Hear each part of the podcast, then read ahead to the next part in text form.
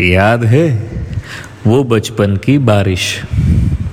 जब हम बारिश के एक एक छींटे की राह देखते थे, दूर से देखता हुआ वो काला आसमान और वो उनकी प्यारी सी दोस्त, कड़कती बिजली, वो सनसनाती हवाएँ और वो मिट्टी की भीगी भीगी खुशबू। याद है वो बारिश। स्कूल के उस प्यारे से क्यूट यूनिफॉर्म में वो बेपरवाह बिगना तो वो खड्डों में एक, दो, तीन या चार खेलना।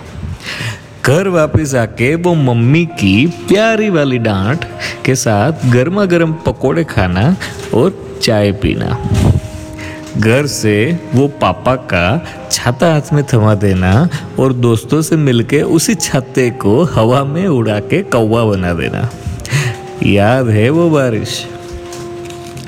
फिर एक साइकिल पे थ्री इडियट्स की तरह तीन तीन लोग सवार होना और तालाब जैसे बड़े खड्डों से गुजरते हुए सबको भिगोना और फिर गलती से उन्हीं खड्डों में जा गिरना।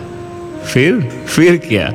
वही गड्ढों के तालाब में मछली बन के तैरने का लुत्फ उठाना और राह चलती हुई हर एक लड़की को भिगोना। याद है वो बारिश।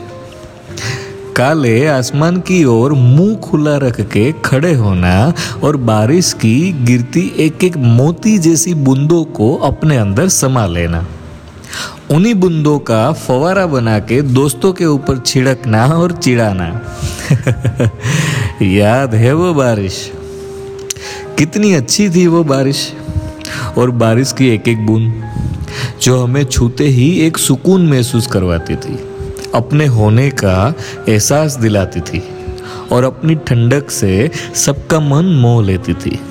बच्चे हो, बूढ़े हो या हो जवान, सबको अपना बना लेती थी। वो जब भी आती थी, एक नया जोश और नई उमंग सबके अंदर भर देती थी। याद है वो बारिश? Thank you